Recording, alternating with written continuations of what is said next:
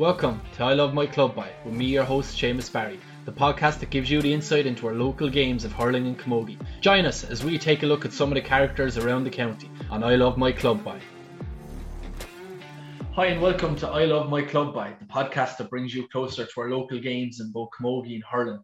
I'm delighted to say this week I have the smiling assassin from Lismore, the shot stopper, Seanie Barry. Uh, Seanie, how are you?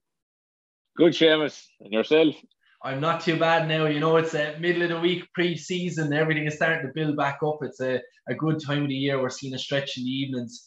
I suppose we'll go with your introduction, the, the smiling assassin. I don't think I've ever come across you not smiling. Are you a positive person in general? Yeah, I suppose I would be, but uh, I have my moments as well. um, I know, Jesus. I suppose ninety percent of the time I would be would be fairly positive and smiling as much as possible. I suppose. Um, yeah, I don't know about the smiling assassin now, but uh, a lot of lads, I suppose, from the club will probably know me for having a couple of uh, outbursts, I suppose, during the year as well. Like so. Well, I can uh, I can certainly say I've I've been uh, doing umpire the last couple of years um, with an official, and I've been there when you're on the goal, and you're you're you have a, a few outbursts all right in your your locker. I'll give you that. Um, we'll look at Lismore. When when did you first start playing with Lismore, or was it something that was in the family? Of course, you have your, your brother who's anonymous in Waterford, or synonymous, sorry, I should say, in Waterford hurling, especially the club scene as well in recent years. Was it something that was always in the family, or did you go to the field yourself? Ah, well, um, a lot of people would know, and a lot of people wouldn't know, I suppose. Um, we actually went to primary school in Tallow. Um, so it's kind of a a touchy subject, I suppose, in a way. Like, but um, uh, I know we played um a couple of years underage with Cois Bríde, so joined Tallow and Shamrocks GAA. Like, so um, when I was under thirteen, um, I would have made the move over to Lismore. Um, my father would have played underage with with Lismore up to a certain age, and yeah, myself, uh, Ray, and Stevie, the oldest brother, uh, we moved over at that stage, like, and from then on, I suppose we were were fully involved with Lismore uh, from underage all the way up to senior level, like so. And did you did you get much feedback? You know, like you said, you moved across when you were thirteen. Did you get much feedback, or did you ever have any hassle? Because obviously the GAA is very tribal, and you know you see it within Waterford when a club a player transfers to another club. Did you ever get any negative feedback, or was it all kind of you know positive because you were so young? Uh, well, I suppose there would have been uh, a bit of both. I suppose, like, um, see, at the time, none of us would have been involved with um of any age group, like, so I kind of felt at the time it didn't really matter. Um, but then, know, obviously, as you get older and you start getting into, say, the adult team with Lismore, and you're playing against, I suppose, fellas that you were in primary school with. Um, but I like uh, it's it's nothing really that that kind of concerned any of us really. Like it's only just if you ended up playing Tallow in championship games, ah, there'd be a bit of how would you say? I wouldn't say banter like, but a bit, a of, bit of uh, a bit of sledging, I suppose. Yeah, in a way, like, but uh, nothing that I'd be too concerned about. Like, but like I've I've a lot of good friends over in Tallow and still do. Like, you know, um, we actually grew up beside um, Tommy Ryan. We would have been neighbours growing up, like so. We spent a lot of summers, I'd say, nearly every day of the summer inside in his garden playing hurling, like so. You know, like that.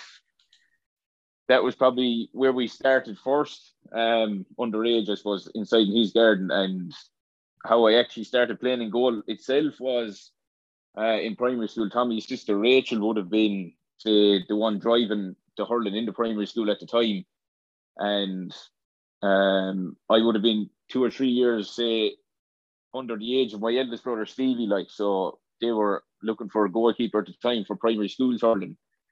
So I kind of got shafted into goal at that stage, and never again came out of it. Like, so it was probably down to Rachel Ryan uh, in a way for put me into the goal. Like, so yeah. And it, in that, in recent years, obviously the the Barry name with goalkeeping down my part of the woods is very famous, of course. And yes, a yeah. similar thing happened to me, of course. My uncle Ray won in All Ireland in, in uh, 1992 to 21. And from yeah, the yeah. minute I started playing hurling, I was put on goal purely because of him. And I would have played three years ahead of me under 21 and minor. We lost a few finals to Yeah. Ballygunner and that. Do you think the game since you you transitioned into goal when you were younger to now, like you see Stephen O'Keeffe and how he controls the game, do you think the keeper's role has changed? Oh Jesus, Seamus, there's absolutely no comparison, I suppose, and that's only saying my short time, I suppose, playing a goal. Like, but even from the likes of my own, say, clubmate uh, Brendan Landers, like, say, from when he was playing a goal, like up until now, even like the there's no comparison whatsoever. Like, I don't think. Um, like you mentioned, uh, Socky there, like, uh, it's more or less like a quarterback now in American football. Like the way goalkeepers now control the game, the tempo of the game, puck outs, you know, just even organizing, you know, your defense and organizing around like a everything. general like, you know, yeah, like you come up and if you look at any stats in any game, that's another big thing. Like, you know, puck outs won, puck outs lost, but like the goalkeeper actually has probably the most possessions in any game. So it's it's probably one of the most important positions at the moment and probably will be for the future as well. Like so um with, with, like with that you're saying obviously you're like a quarterback and you touched on the statistics for the puck outs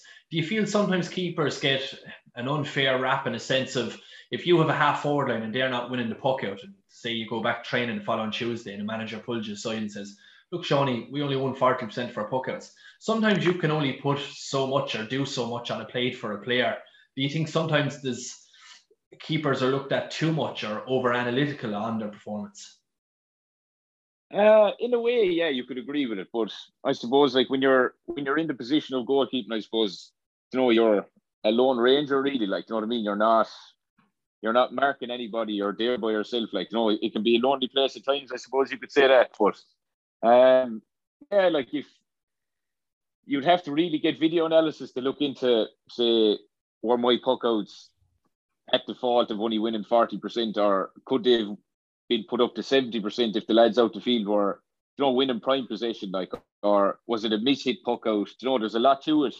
And I feel now there's more emphasis on it, you know, than there ever was because of the amount of possessions that, say, the goalkeeper has in, say, 60, 70 minutes, like, you know.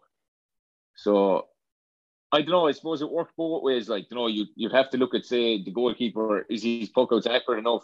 Are they going to where they're supposed to be going? And then you have to flip it over and the lads in midfield, the half back line, half forward line, are they at fault for not winning primary position? I suppose is what you could, you know, there are probably two things that you have to look at when you are analysing it. So it And kind of works both ways, I suppose.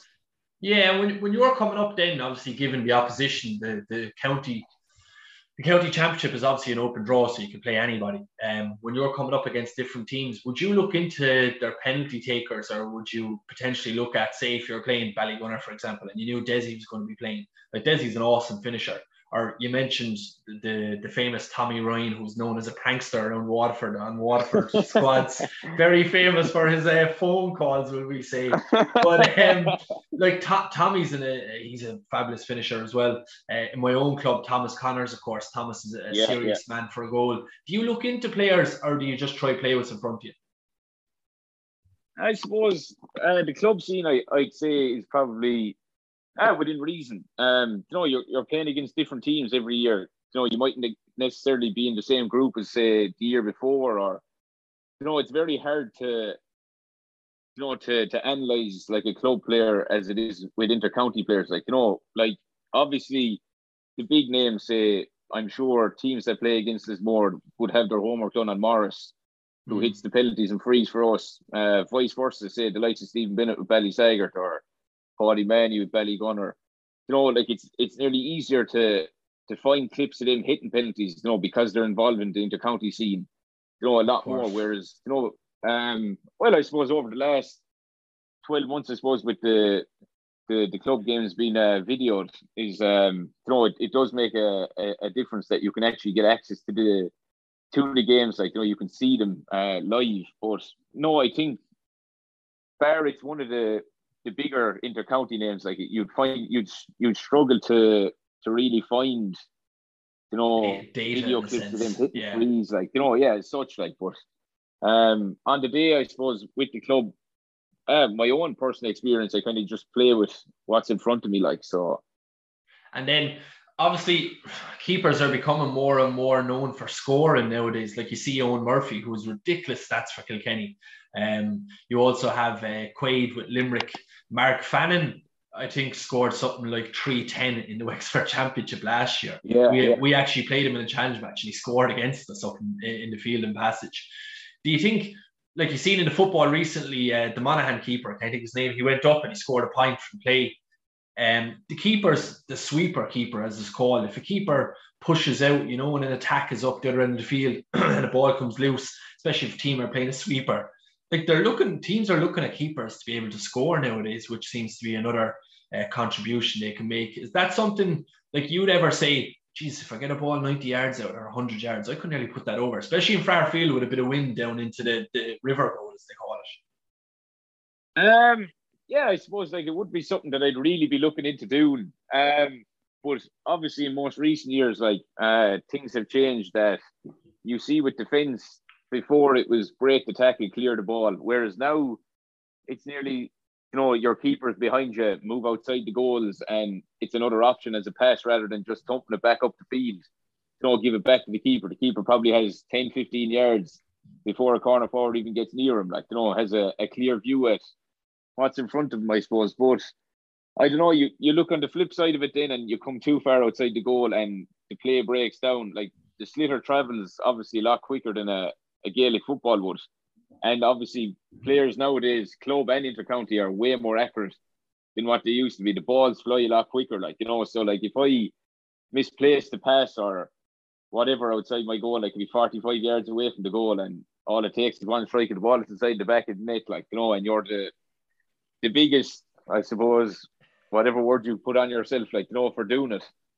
You know, and with, so, with, with that, you said like the two points I'll touch on there. You said earlier the goal, and I've I've played it. It can be a very lonely place at times, and you're under a microscope. You see in the Premier League, David De Gea, world class keeper, makes one mistake, and everyone starts saying he's not good enough anymore and stuff like that. Would you be personally hard on yourself if you made a mistake or if you thought you could do better with a goal and now, in, in my opinion, no one action ever determines an outcome in a match. So when people say, you know, if someone gets a goal or a point at the end, they won it. Well, it's all the work that was done beforehand. But would you be tough on yourself? Uh, yeah, you, I suppose you'd have to be, James. Um, the biggest thing, I suppose, is if you do personally, like if you make a mistake in a game, is try wipe it as quick as possible out of your mind. Like, um, I probably would have had a team say, when I started in there first, that if I had made a mistake, and I made plenty of them, and still do, like you know, there's geez, there's nobody perfect, like, but um, try wipe it as quick as possible. When I was younger, I suppose, until I started getting in, say, panels with Waterford, like just with Lismore itself, like I, I would have, say, kind of nearly tried to get the ball out away from me as quick as possible. You know, after conceding a goal, like from a mistake or dropping the ball into the net, or you know, rather than kind of gathering myself and you know get the next ball and try make it as perfect as possible. Like, um, yeah. And I think I I don't know. It's probably with experience as well. Like you know, over the years that I, I find that I'm after improving on that, like on a personal level. But you ask any goalkeeper, I suppose now that it's probably the next one is more important than the one that just within past you, like you know. So just feel oh, you, you kind of have to you kind of have to keep yourself grounded and just wipe it as quick as possible, and then you know get yourself set and start to play again. And I suppose it's know, a, hope that it doesn't happen again. It's a famous saying in the GAA: the next ball is all that matters. The the, the previous one is irrelevant at that stage. Yeah. Which, oh, absolutely, like it. You, you mentioned. I'm interested to see because there's a couple of different topics that I want to cover on, on, this week's I Love My Club by. And the reason why I wanted to get you on is because you're quite a unique player in the sense of you've been involved with Waterford, but you've also had a bit of a, I suppose, not medical issues in a sense, but a medical condition was discovered in, in 2014. Can you talk a little bit what happened and when you started to notice things were happening to you? Yeah, um, so um, most people that know me now um, know that I'm a, a type 1 diabetic. Um, so back in 2014, it would have been the winter months of 2014. Um, I started losing weight. Now I would have struggled with weight growing up. Um, always would have had an extra couple of pounds on me Um, but weight kind of started falling off me, and I wasn't trying to lose it at the time, and uh, constantly dehydrated, Seamus. Um, I was drinking between eight and ten liters of water a day, Jesus. and that was just that was just water. Like that wasn't say my teas, my coffees, milk, Mm. or say fizzy drink or Lucozade sports or whatever. You know, that was just water itself. Like that was the only thing I was kind of tracking and uh, constantly going to the toilet. So any liquids that I was putting in was just flushing out. Um, so I could be waking, no exaggeration, now maybe seven, eight, nine times in the night time to go to the toilet, just constantly dehydrated then as well. So it was, it would have been January 2015 then. Um, I was at home and mother said, mother said to me, um, oh, you don't look well or whatever. And she obviously noticed it no more than I did. I didn't take any notice of it, but I knew there was something not right. So I went to my GP because my mother basically told me go to the GP. So uh, good Irish mammy. yeah, yeah, yeah.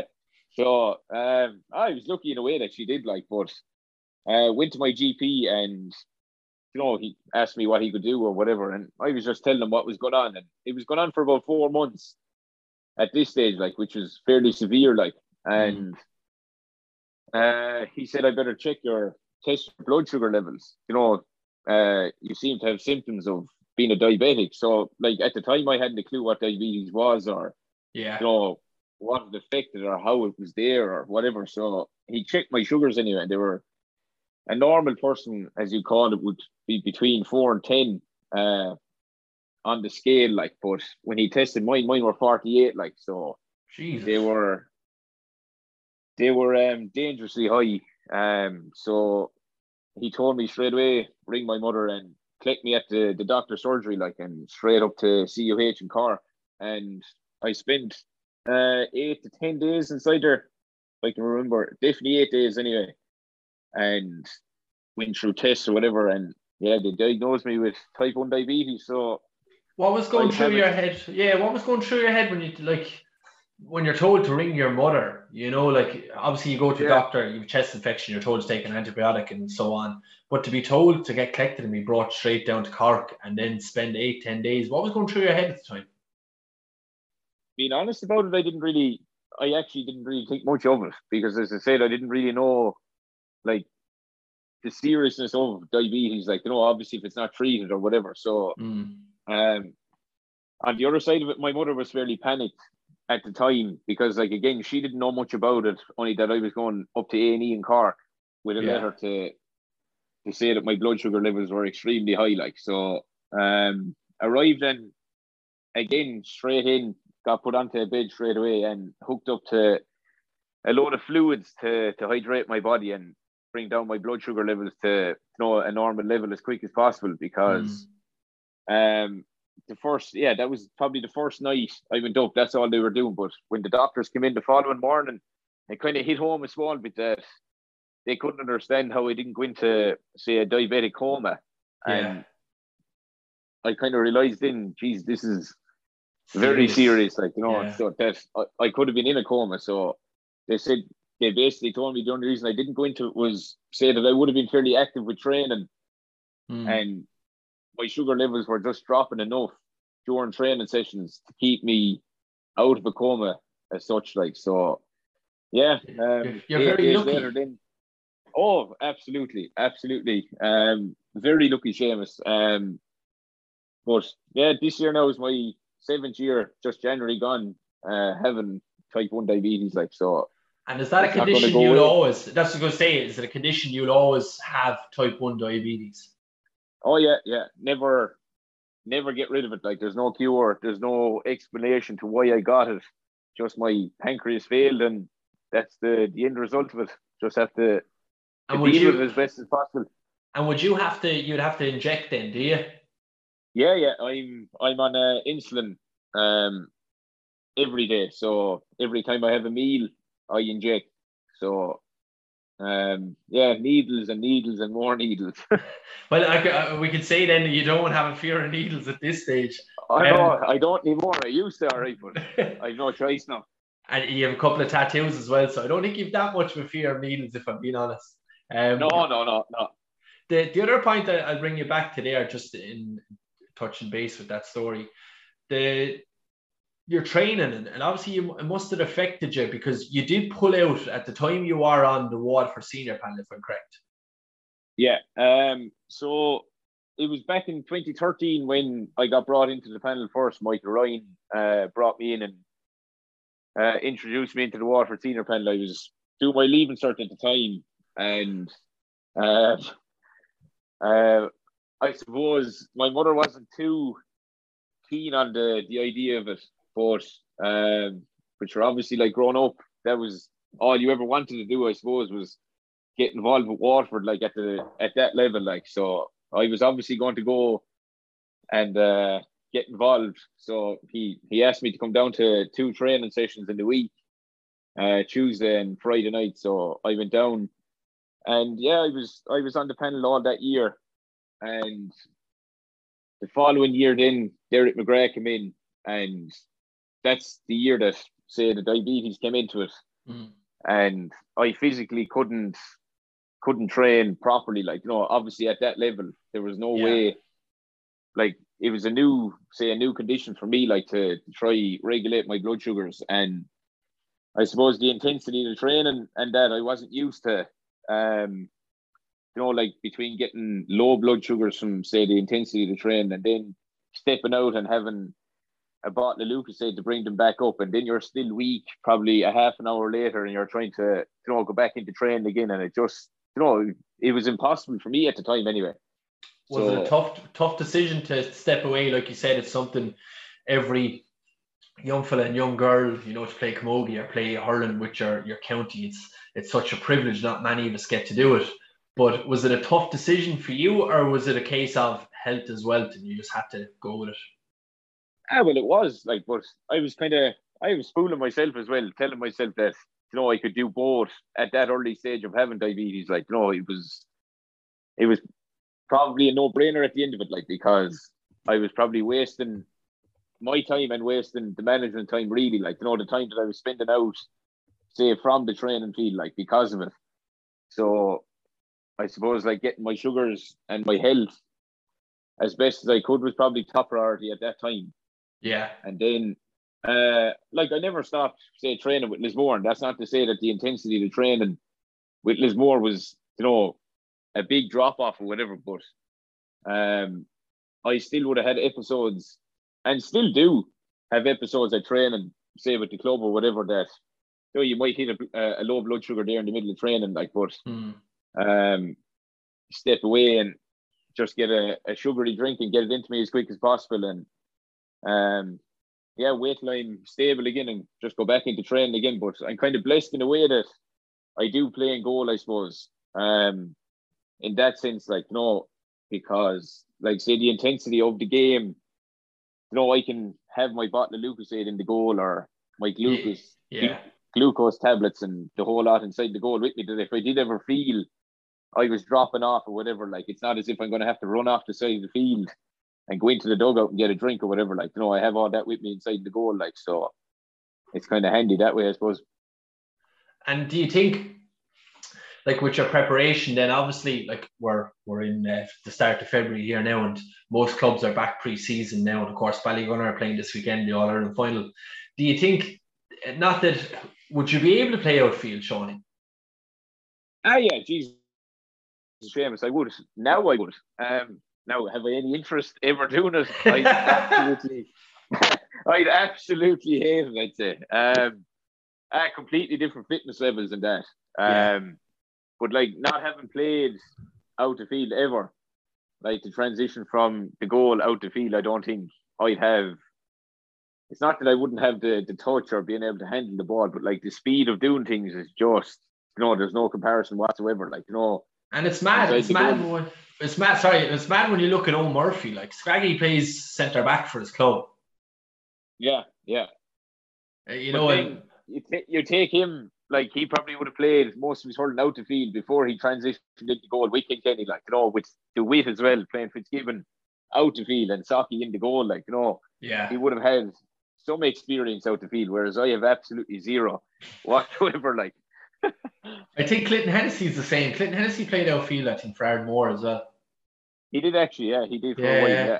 So. There's, a, there's a few guys because our own our own keeper here in my own club, of course, Eddie Lynch. Eddie, um, yeah, yeah. Eddie, myself and Eddie would actually been the two keepers the whole way up on rage, and Eddie would have been outfield and I would have been on goal. And then when it came to about 16, 17, Eddie went on the goal and I went out the field. Now, I don't I don't know if that was a tactical decision um, or was Eddie Eddie not I wouldn't say not good enough because I think Eddie's probably one of the fittest keepers in Waterford. He's a, he's in yeah, serious yeah, yeah. condition. But um, maybe it was on my behalf that I was letting in too many goals, or they thought, you know what, we'll just throw in corner forward to get away with it, see what happens. But uh, look, I, I haven't looked back. You know, um, I, I still um, obviously with the podcast now, it's it's a little bit harder with time and stuff. But I always try to get back to the club in any way that I can. But uh, playing on goal, I think it, it, takes a certain breed of, of fella, a, a, guy I uh, work with. He's from Kilkenny, and he often says it to me: "If you play on goal, you're absolutely nuts." That's that's how he takes it. Now, when I look around the club scene in Waterford, I look at the keepers. He's not far wrong, I can tell you. No, that's that's the, the perception most people actually have and always have, regardless of what sport you're playing. They always kind of say that, oh, goalkeeper, yeah, you're half tapped, like so. Well, if you think I don't know, it, is it true? You, you, you could have a ball coming at you. Like we, I remember we were doing a bit of testing there a couple of years ago in um, in one of the centres, and like you can hit the ball 80 to 90 miles an hour easily. Oh, without a shadow of a doubt. Without a shadow of a doubt. I remember my first, I think it was my first year with Lismore playing senior, and we actually played passage, and one Kelly got a penalty. Well, mother the divine God Almighty. I didn't even see it. Straight in over my head it went.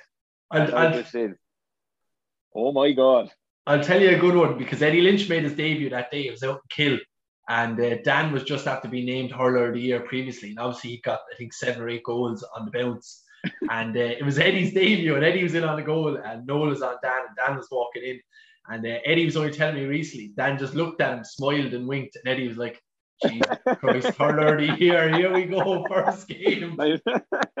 it's quite, a, quite an introduction. Experience. Yeah, oh, like, yeah, absolutely. I, I can vouch because I remember when Kelly joined ourselves first.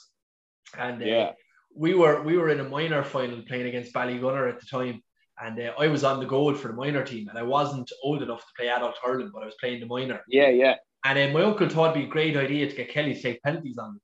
Um, oh. And that's when Kelly was at his his like Kelly was only what 24, yeah, 25 yeah. then like. And uh, he hit me with one of them, and I, I, I ran off oh. the goal. I wouldn't go back on the goal. he, he caught me in the tie, and I was crying. I was actually crying, like. And my uncle said to me, but if you could stop that, I said, I didn't stop it. He hit it at me. there was no technique involved there. Like you had no choice. you had no choice. Like, and I think that's why people have a perception of keepers being a bit mad because you remember Socky, the famous incident when Anthony Nash, obviously the oh, rule was changed. Unbelievable, like, yeah, unbelievable. Like Socky was literally five. Yeah, if he was any closer, Nash would hit him with the hurley, let alone the sliotar. Yeah, absolutely. And I don't know I don't know about you. Obviously, since you're playing, the helmet regulations are in. Imagine playing on goal with no helmet a couple of years ago. Oh, forget about it. Not a hope. Not a hope. Like you're you're talking about. Oh man, the way they like the way the sliotars are hit nowadays, the way the sliotar travels. You take back yeah, your debut against passage. You imagine you no helmet and Kelly's hitting that ahead heighted. Oh no, forget about it. Not a hope. it's uh, it's mad how you know like you can look at certain aspects of the game and how it's changed and stuff. But I think the thing that never changes, regardless of what age you are, um, is the passion for the game. And like I said earlier on, you seem to be fairly positive and you've been in the Waterford scene um, underage and at senior level. And of course, you won an intermediate not so long ago with your own club, which must have been a special, a special day as well. Yeah, that was that was probably the say the highlight of say my memories with Lismore so far. Um, it was my first adult, I suppose, uh, medal with Lismore. We won a, few sar- or we won the Sergeant Cup, I suppose, my first year, but um, to win a county and a Munster final with Lismore was unbelievable, like at intermediate level. But no, it was it was some experience. Now it was a great year. I look, you see, you see the weekend just gone, Mooncoin winning. I, I always say it, no matter what grade you win at, it's something special because, like, even from my own playing days, like I would have my first year adult, we won our first uh, ever junior title, and uh, we were on before Ballygunner. Actually, we were playing the county final after us, and I remember thinking at that stage, like you said, you won the Sergeant Cup uh, in your first year at Lismore. You're thinking, "Gee, sure, we'll just win something every year." Yeah, yeah, and it doesn't like we got relegated. Obviously, the year before we won the, the intermediate, and that was probably one of the lowest points. And then to go straight back up senior and to get to an All Ireland semi final you know, with the same group of fellas that got relegated the year before was, you know, it was unbelievable. It was some experience now. And I suppose in in GAA and in life in general, like yourself with the, the medical condition and the type one diabetes, in order to experience highs, you have to have lows at times. Oh, definitely, uh, definitely. Um, I experience them now probably on a weekly basis, Seamus, with the diabetes highs and lows. but uh, I know, geez, uh, it definitely makes the the good days better. Like after having a low, and then when you get a high day, say winning something with the club, like it is, it's unbelievable.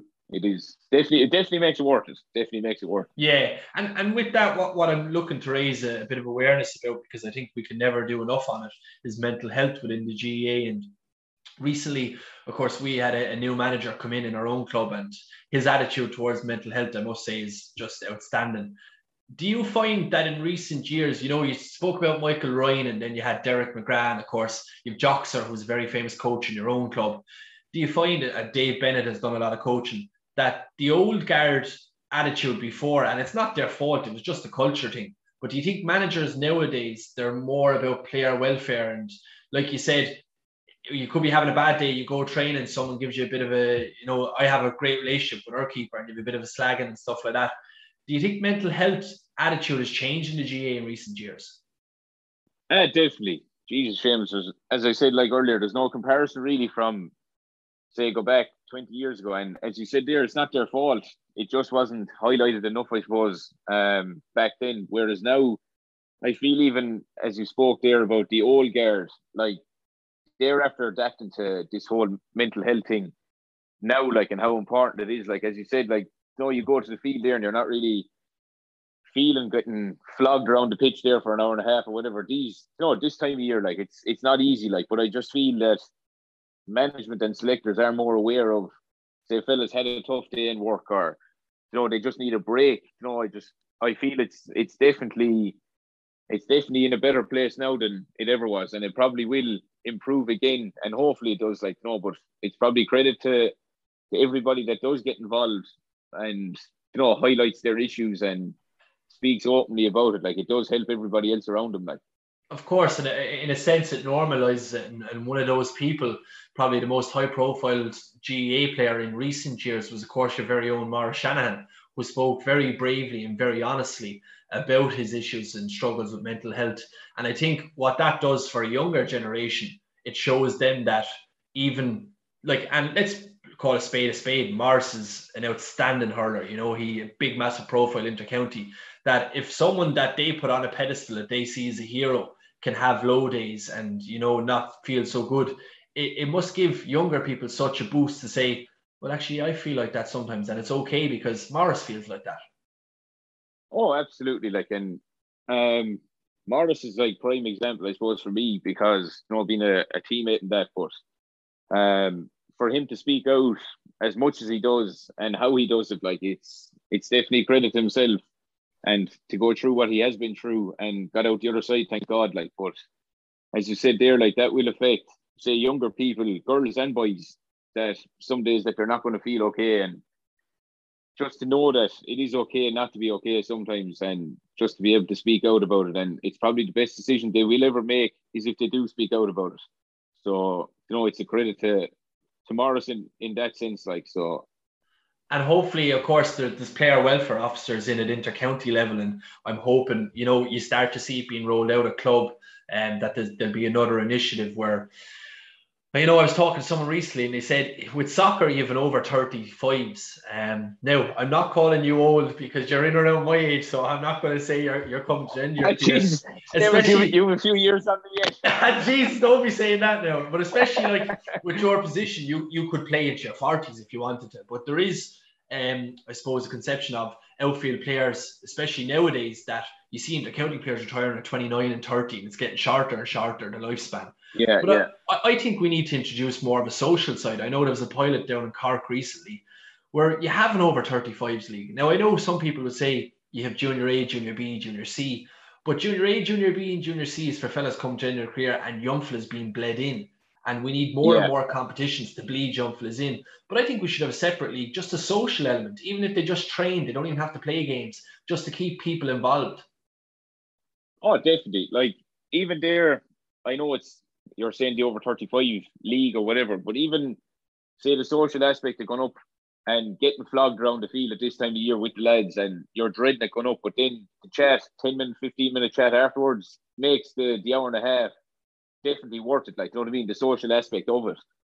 So I definitely think, say, for fellas that can't really commit to, say, a full time training two or three times a week, that maybe once a week or once on the weekend that they could meet up, have a few pucks, and maybe a ten-a-side game or whatever it is, like just to get them out and get them involved. I suppose after they finish, say playing, say at a high level, or no, just to keep them socially involved with the club or different clubs, and of no, course. it's definitely something that should be looked into.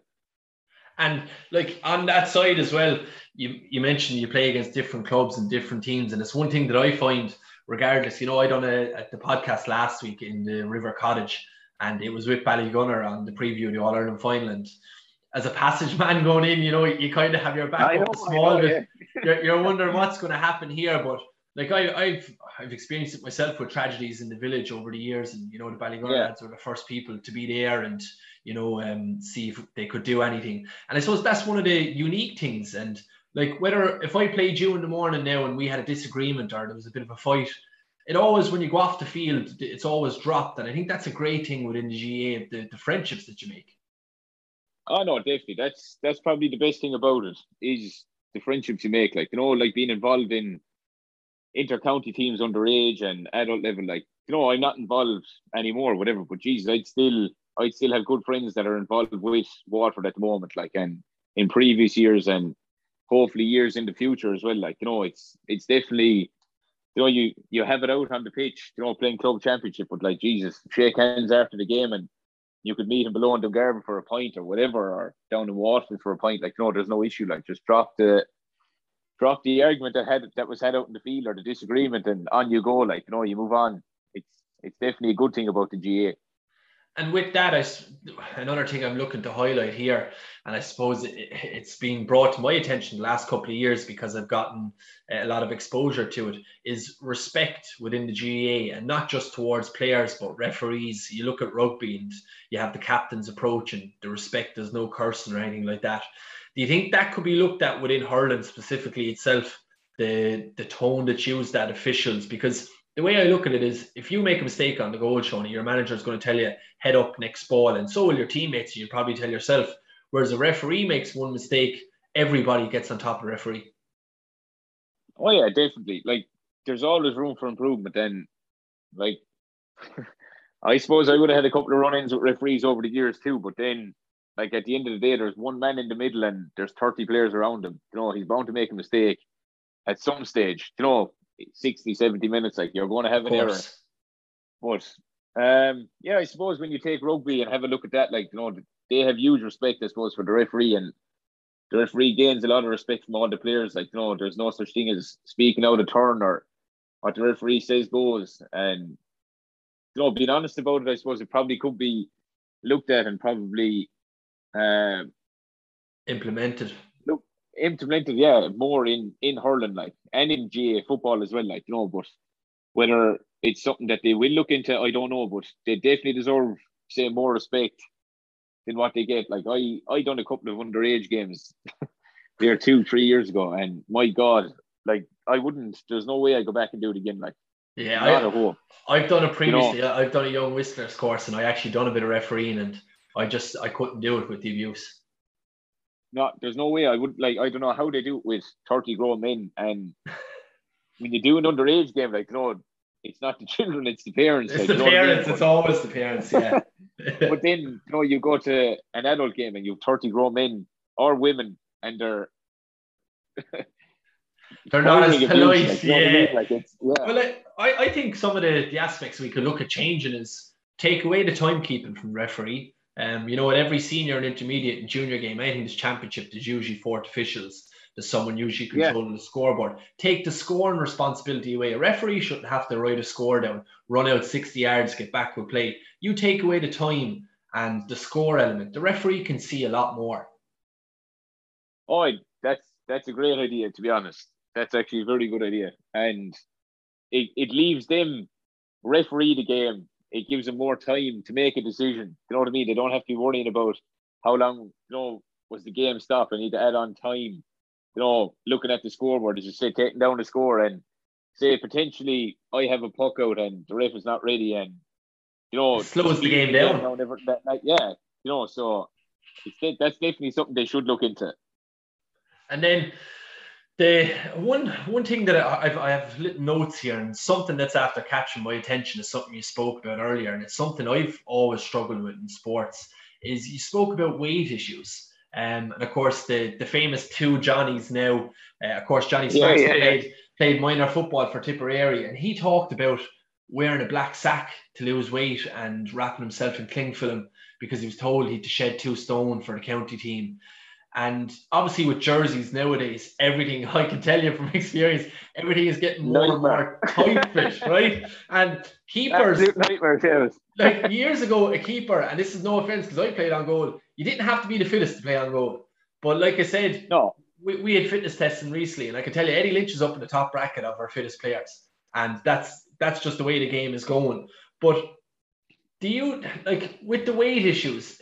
Probably it ties in with mental health, but it's not talked about an awful lot in hurling because you have a group of 30, 35 fellas on a panel. And like sometimes, if we're being honest, you get brought into a room and you all get weighed, and the results are kind of public.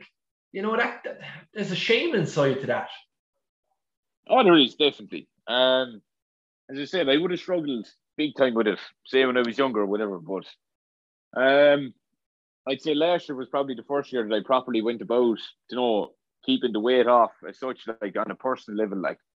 But say for kids there growing up, like you're not always going to have 15, 20, 30 young kids like that are all going to be in great shape, like you know what I mean? Like Mm. getting under 12s, under 13s to be wearing these skin tight jerseys, like it's I think it's completely wrong. And that's only that's only my own opinion. Like obviously there's expertise, opinions gone into it, like you know, to say that oh tight fit is definitely the way to go. You can't be grabbing the jerseys and this and that. But like Jesus, for a 12 and 13 year old young fella or girl to be put into a tight fit jersey there and you know you have that extra bit of um, Of course, you're, you're coming you, into like, you know, teenage years age, and you're like, growing. yeah, like you know, it's it's it's it's normal, like, but um, I think it's um, how would you say, it's The kind of been overlooked by, yeah, like it's just you have to fit into this jersey, like, or else you know you're kind of a, an outcast as such, like, yeah. like I, I,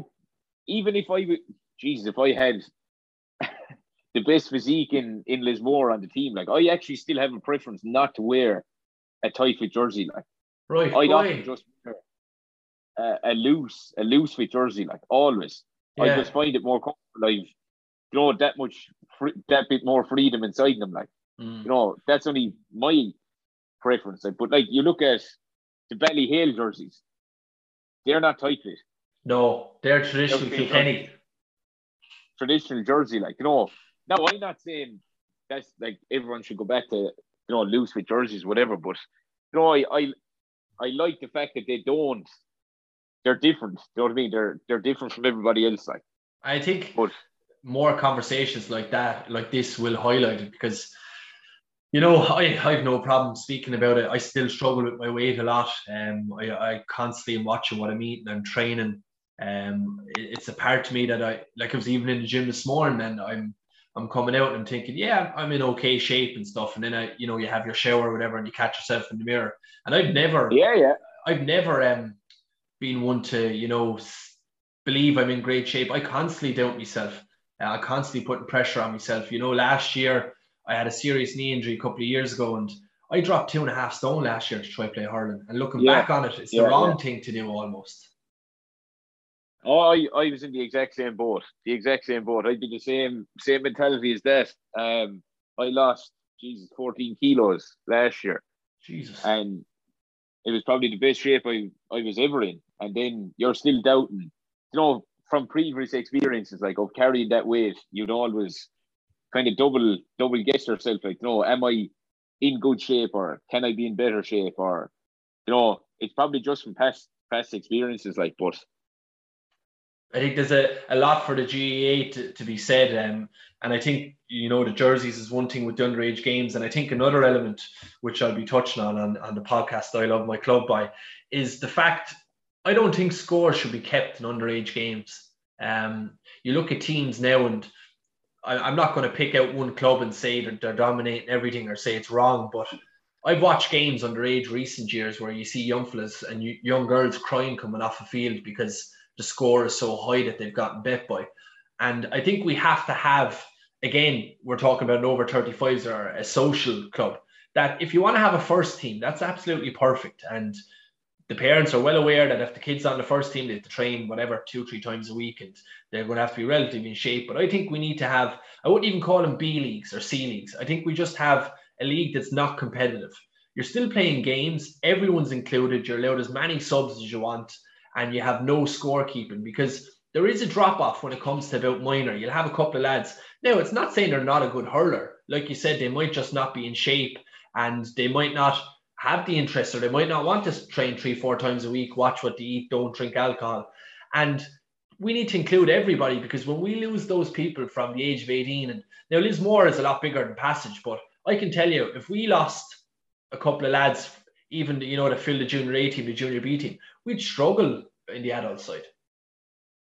Yeah, like where, geez, I know you're saying Lismore is a lot bigger than Passage, like, but numbers wise, say involved with the adult team isn't, you know, where it was, say, when I started. Like, we had a, a senior and an intermediate team, and you know, competitive in both grades. Like, but there was a serious drop off there uh, a good couple of years ago. Like, we're still have a senior team now, and say a junior A team or junior B team, but like them lads now are training with us, and if they weren't training, you know, we might have max twenty fellas at the field. You know, mm-hmm. like that's for a senior club. Like you know, you you probably need your 30, 32 fellas at the field, and if if them junior lads don't come training, like you know, if it kind of takes away the the whole say the the aspect of having a, a big panel or yeah. you know like they're getting fellas involved like and then what we were seeing in recent years was lads that were quite happy to say play the junior hurling. It wasn't taken as serious. You know, they might train, they might not train, turn up yeah. game. Um, they kind of felt that if they did go training with the senior team, it was no, it was too much. You know, mm. for what they wanted. Like, you know, there was no, there was no other option like for them. Like, so um, it's probably something that can be looked at. But then on the other side of it is as I said, we don't have the numbers. Ye probably don't have the numbers. Like there's only a certain amount of clubs probably in the county or in the country even have enough to to be able to say, right, there's your senior panel. You might have an intermediate panel, and then you have a junior, yeah. a junior panel as well. Like you know, we wouldn't have that luxury. Like so. Well, even if you had an inter an inter club league, like where literally it could be a case of fellas that are coming to end their career or people that aren't necessarily uh, you know, like if especially in Ireland in recent years, we've had so many mixed nationalities living here that it might be a case of instead of saying Passage versus Lismore, it would just be East versus West, and it could be more of a way to to generate people into the GAA and get more people involved because it is very I know from speaking to people that they feel it's very exclusive in a sense of when you go and you see them 15 lads, 20 lads on the senior team and they're in serious condition, and you have your junior A's, your intermediates, and not that it's any less, uh, it's not, it's just it's the speed of the game is what I believe is the difference. But you see it, and they're like, I want to play for Liz Lismore, but both their teams are way more advanced than I am. They're way more physically fit. I can't play any hurling. Yeah, no, like that's that's definitely a fair point to make. Like, no, like as you said, there, fellas coming to the end of their career that they might feel that they could play for another year or two, but obviously at a, a slower grade, like as, as you put it, like you know, the pace of the game is obviously a lot higher at senior intermediate level. But like if there was a league, as you said, it might only be East versus West. Like there's not not that many clubs in Waterford, like you know, that people could maybe once a week, you know, have a game or even inside the Astronaut blowing WIT or exactly just something, something like to come like, together you know, that have, have always had of an interest, but we're kind of not daunted, but nearly intimidated to join the club. Yeah, like that's probably the word to have, I suppose, is intimidated. Like, because it probably is intimidating for some people. Like, and as you said there, like, you know, there's a drop off at minor level for most clubs. Most clubs would have, you know, you could have maybe 25 lads playing underage, and then when it comes to adult level, like, you might only get maybe eight or nine of them that would stay playing, and you're kind of wondering why now, obviously, lads just lose interest as well, but like the intimidation, I suppose, of going into an adult team for a 16, 17 year old is, you know, it's high. You know, that maybe there was something like else put in place that them other 10 or 15 lads, you know, might want to play at a lesser level or a slower level, you know. And I was I was involved in coaching last year. Um, I was a selector and I kind of trained the junior B team. We're very lucky now. We've three adult teams um, at the moment and I was a selector with the junior B team. And we got bet against Ballygunner in the quarter final in Ballygunner. And their manager said after, and it's the first time I ever really heard anyone say it. He said, The most important team in a club is not your first team. If you've two teams, your second team is the most important. If you've three teams, your third team. Because, like you said, if 30 lads in the junior B go train and 10 of them go to the junior A, and they have the numbers then for trainer to play an in-house match and then 10 lads off the junior A or the intermediate go to the senior and they're at a level where they can play both like it's all about inclusion and there I think there's a role for everyone in the club whether you're good at finance or you want to do secretary work or fundraising like there's a there's a place there for everybody and I think and senior look senior is the pinnacle don't get me wrong we, we both know um, that senior is the be all and end all but I think we need to really hammer home that there is a place for everybody. Oh, definitely. Like, and I know you're saying like the senior level is the be all and end all, but it, like if you actually look at the the intermediate championship in Waterford, like it's actually probably more competitive in recent years. I think on a personal level from watching, say the West anyway. Like I haven't probably seen much of the Eastern competition, but the Western intermediate is is very competitive. Like you know, there's not much between any of the teams. Yeah, the West you know, is so, savage. In fairness, yeah at that at that grade, like you know, so you know, as you said, like there's definitely room for everybody within the GAA. Like you know, as you said, like you know, people are good at fundraising. They mightn't have any interest in playing the game, but like for finances and organizing and all that kind of stuff, like you know, there's definitely room for everybody. And in, in recent times with with COVID, of course, the, the magical word that everyone is fed up of hearing over the last two years and a bit, um, the GAA has had a massive role, and of course, I see Lismore as a country club, the same as my own club Passage, and we play such a pivotal role in getting people out of the house, whether it's going to games or going up to watch training, and the buzz that comes around when the draw is made this year and pre-season comes. We don't realise, I suppose, the outlet it gives people, and like that, we're saying about inclusion like it must be great for yourself when you see kids up training in the field or they're coming to your matches and they're talking about the buzz leading forward to quarter final, semi final, to see the effect that it has because it's only when you're older you start to notice how much um, I suppose we play a role in our communities.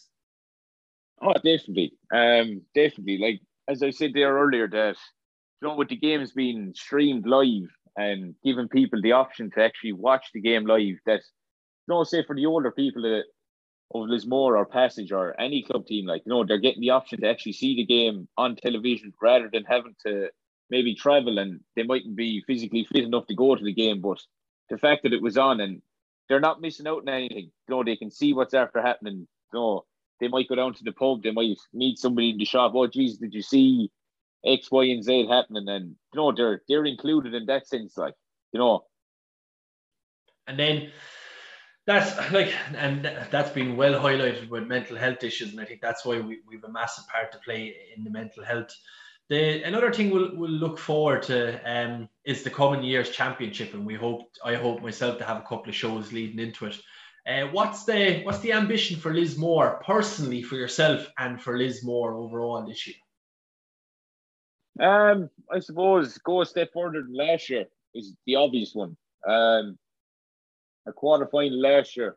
Um, like obviously every club team in Waterford is there to try beat Ballygunner. There's no point in beating around the bush, but um, I think it's step by step, uh, game by game for us is the big thing this year. Um, nothing too complicated.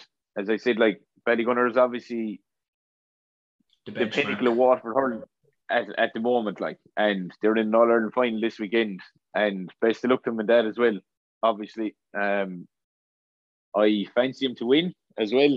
Um, but no, just just for us this year, I'd say Seamus is just to get um get an extra step further this year and uh, hopefully improve on some of our performances from last year. That's probably it. And who the draw, of course, has been made. Who did you get for for the, the group this year? Yeah, so we have Roanmore um, and Dunhill. So, so of course you, you would have faced Roanmore in the quarter final. You'd be looking to get a bit of the quarter final. Uh, hopefully, hopefully. Uh, we own one or two now. They're they're after beating us the last three or four years now in a row. Like so, um, uh, yeah. I look forward to that one anyway. And Dunhill are Dunhill are back up senior, of course. Um, I've watched them a lot in the intermediate championship the last couple of years, so they'll be coming up, you know, with high hopes and hoping they can make an impression senior.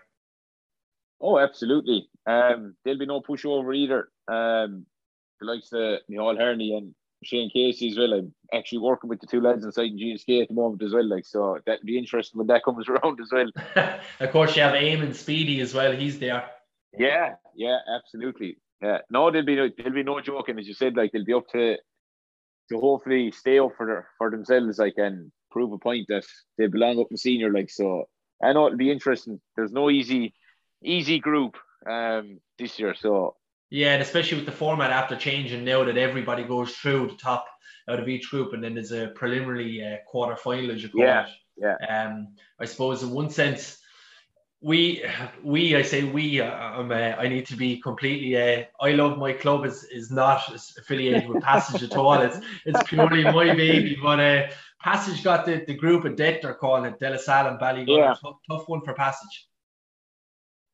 Yeah, yeah, but then you have to take into account that like De La Salle were in relegation last year as well, you know. So they'll be there to prove a point and get back to their best as well. Like so, um, better you than than us in that group.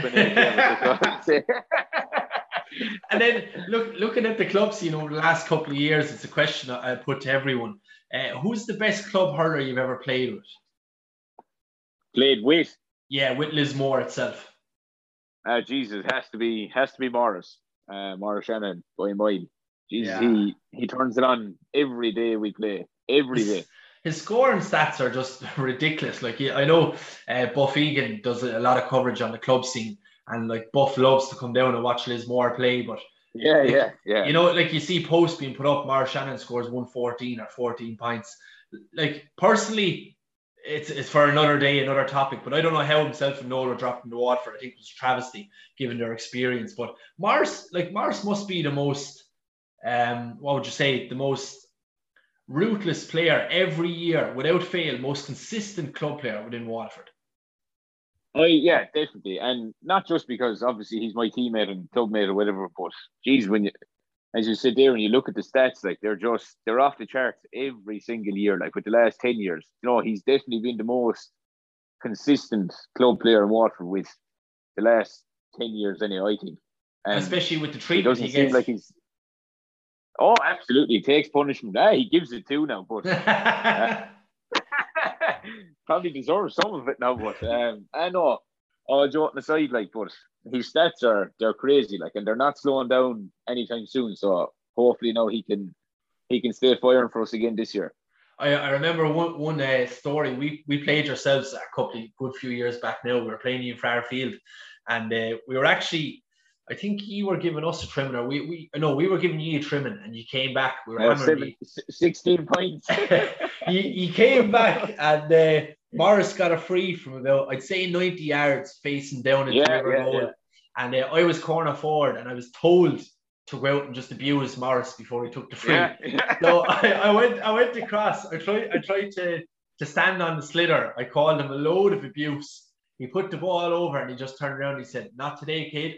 And I just went, I mean, like I literally everything I could have said, I said to him. I was like, Did you watch Coronation Street? Just random stuff to try to distract him. And straight over the black spot. And I was like, "Do you know what? You have to give him credit when credit's due. Like Ah, yeah, geez, he, he thrives on that as well. Like, no, so no, he's definitely the best I've played with anyway. So and who who on that note then, who'd be the best you played against in, in the club scene in Waterford?